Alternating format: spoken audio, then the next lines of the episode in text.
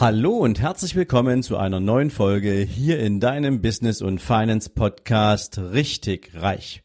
Jetzt wieder mit einer Mindset Folge und Impulsen für deinen ganz persönlichen Erfolg.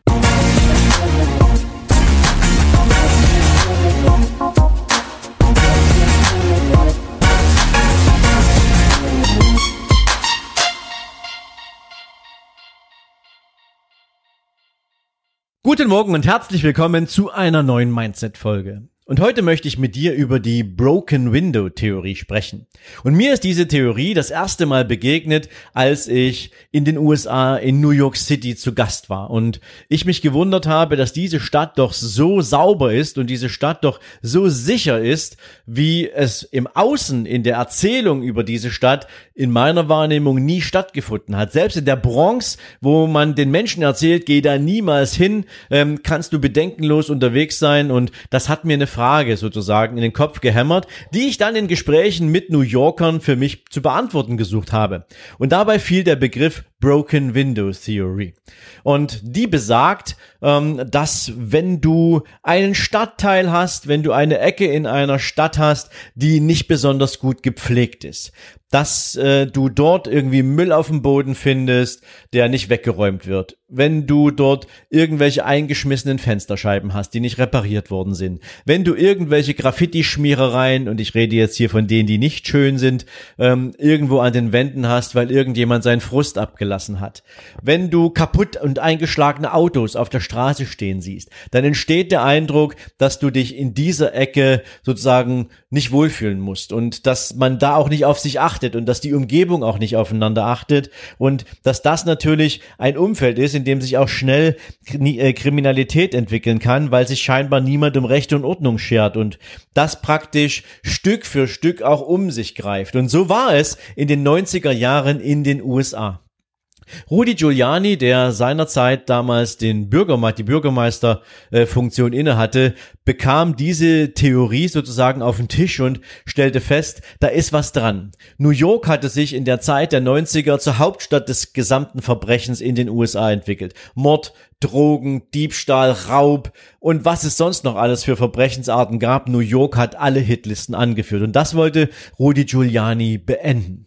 Also hat er basierend auf dieser Theorie gesagt, wenn wir all diese ganzen Schandflecke in unserer Stadt beseitigen, wenn wir wieder darauf achten, dass unser Umfeld schön aussieht, dass es den Eindruck hat, dass Recht und Ordnung eine Rolle spielen, dann sollte es uns gelingen, diese Stadt aus dieser kriminellen Phase herauszuführen. Und so hat er mehrere Dinge damals sozusagen eingeführt. Einerseits hat er Armadas von Menschen losgeschickt, die sich um die Reinigung, um die Aufbereitung verschiedenster Stadtteile in New York gekümmert haben. Und Stück für Stück hat sich diese Stadt in dieser Zeit erholt. Parallel dazu hat er eine sogenannte Nulltoleranzpolitik der Polizei eingeführt, was von vielen Kritikern natürlich entsprechend, nennen wir es mal, auch mit vielen, vielen bösartigen Kommentaren versehen wurde. Nichtsdestotrotz hat es auch seine Erfolge mit sich gebracht. Und Null-Toleranz-Politik hieß, ähm, dass selbst kleinere Verbrechen wie Schwarzfahren oder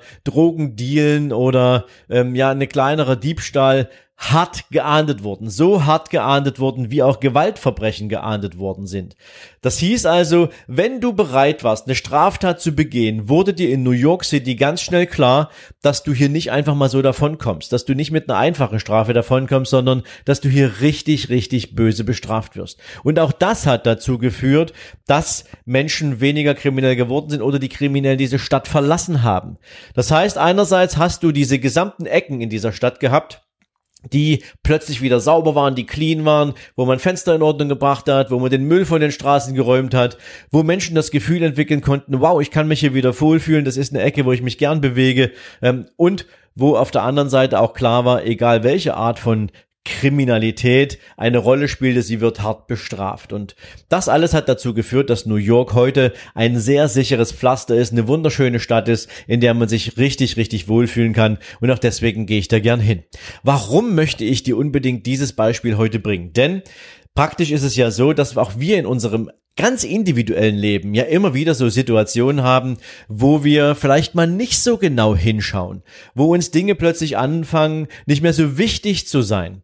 Vielleicht einfach nur, weil es damit beginnt, dass wir morgens feststellen, oh wow, ähm, wir haben wenig Zeit nach dem ersten Kaffee des Tages, wir müssen schnell auf Arbeit und wir lassen einfach die Kaffeetasse auf dem Tisch stehen, verlassen das Haus, aber wenn wir abends wiederkommen, dann steht diese unaufgeräumte Tasse immer noch da und naja, dann dann haben wir vielleicht gerade ein paar Briefumschläge aus dem Briefkasten gefischt und wir wissen genau, was da drin ist, haben aber gar keine Lust, uns damit zu beschäftigen. Die landen dann irgendwo auf einem Seiten, auf einem Seitenschrank oder auch auf dem Tisch, bleiben da liegen ja, und weil es eh ein harter und lästiger Tag war, legen wir uns auf die Couch oder setzen uns auf die Couch, nehmen die Beine hoch, chillen irgendwie bei anspruchslosem Fernsehen und ja, bringen diesen Tag irgendwie zu Ende. Am nächsten Morgen stehen wir auf und sehen, ah, es ist schon wieder so ähm, und naja, ich habe jetzt gerade gar keine Zeit und mache mich schnell auf den Weg auf die Arbeit. Und egal, was da passiert, es wird auch nicht viel besser, weil der Job, den du machst, ist vielleicht auch nicht so ganz doll. Das heißt also, diese Spirale, die sich ergeben kann, heißt, und das mache ich jetzt mal ganz bewusst ein bisschen polarisierend und ich dramatisiere das auch ein bisschen, ähm, dass wir Gefahr laufen können, ähm, ja, unsere persönliche Fürsorge für unser Umfeld. Für das beginnt schon bei uns zu Hause in unserer Wohnung ähm, und geht weiter, wenn wir irgendwie aus dem Haus gehen und irgendwo sehen auf der Straße, ähm, da liegt Müll rum. Wenn wir gerade irgendwie ein Tempotaschentuch be benutzt haben und es brauchten, es aber nicht mit uns in der Hosentasche rumschleppen wollen, ähm, wo schmeißt du es eher auf die Straße? Schmeißt du es auf die Straße, wo schon jede Menge Müll liegt und du denkst, hier fällt's eh nicht auf, weil hier schert sich keiner drum, oder wo die Straße richtig blitzeblank ist, wo sie sauber ist, da schmeißt du den Müll nicht einfach hin. Aber es, wie gesagt, beginnt bei uns zu Hause. Es geht dabei auch um solche Sachen wie unbezahlte Rechnungen, die du hast oder eine Menge Dinge, die du dir geliehen hast, die immer noch bei dir im Schrank stehen, egal ob es ein Buch ist oder ähm, eine, eine DVD oder was auch immer es sein kann. Es sammeln sich in unserem Leben dann Stück für Stück so Müllberge an. Auch Klamotten, die du nicht mehr trägst und, und, und, und.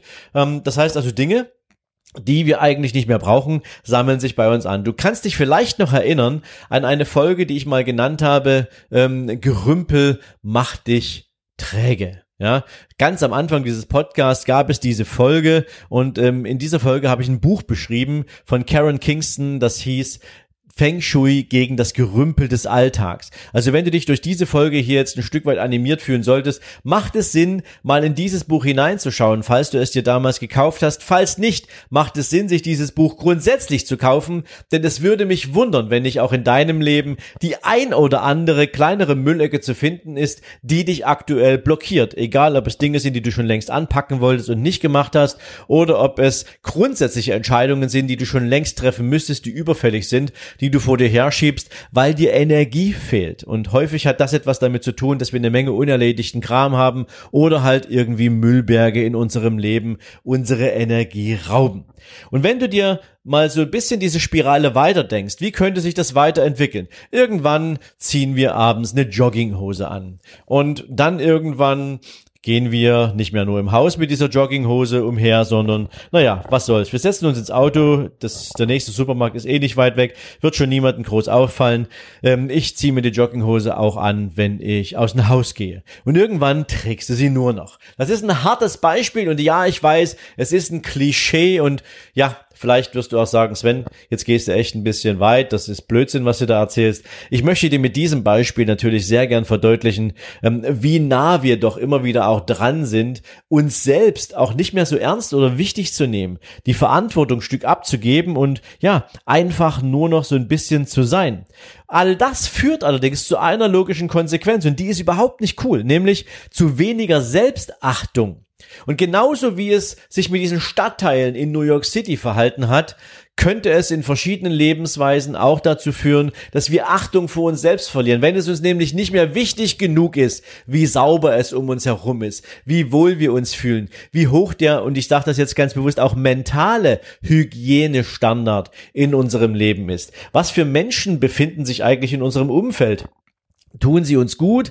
Fühlen wir uns wohl oder sind sie toxisch? Ja, wenn wir toxische Menschen um uns herum haben, all diese ganzen Neider, die alten Zweifler, all die Menschen, die permanent irgendwas zu meckern und zu jammern haben, ähm, auch das zieht uns runter und das sorgt dafür, ähm, dass wir Dinge nicht mehr so wichtig oder ernst nehmen. Und diese ganze Wirkung hat natürlich etwas, das man Sogwirkung nennt. Es zieht all diesen ganzen anderen Lebensschmutz an.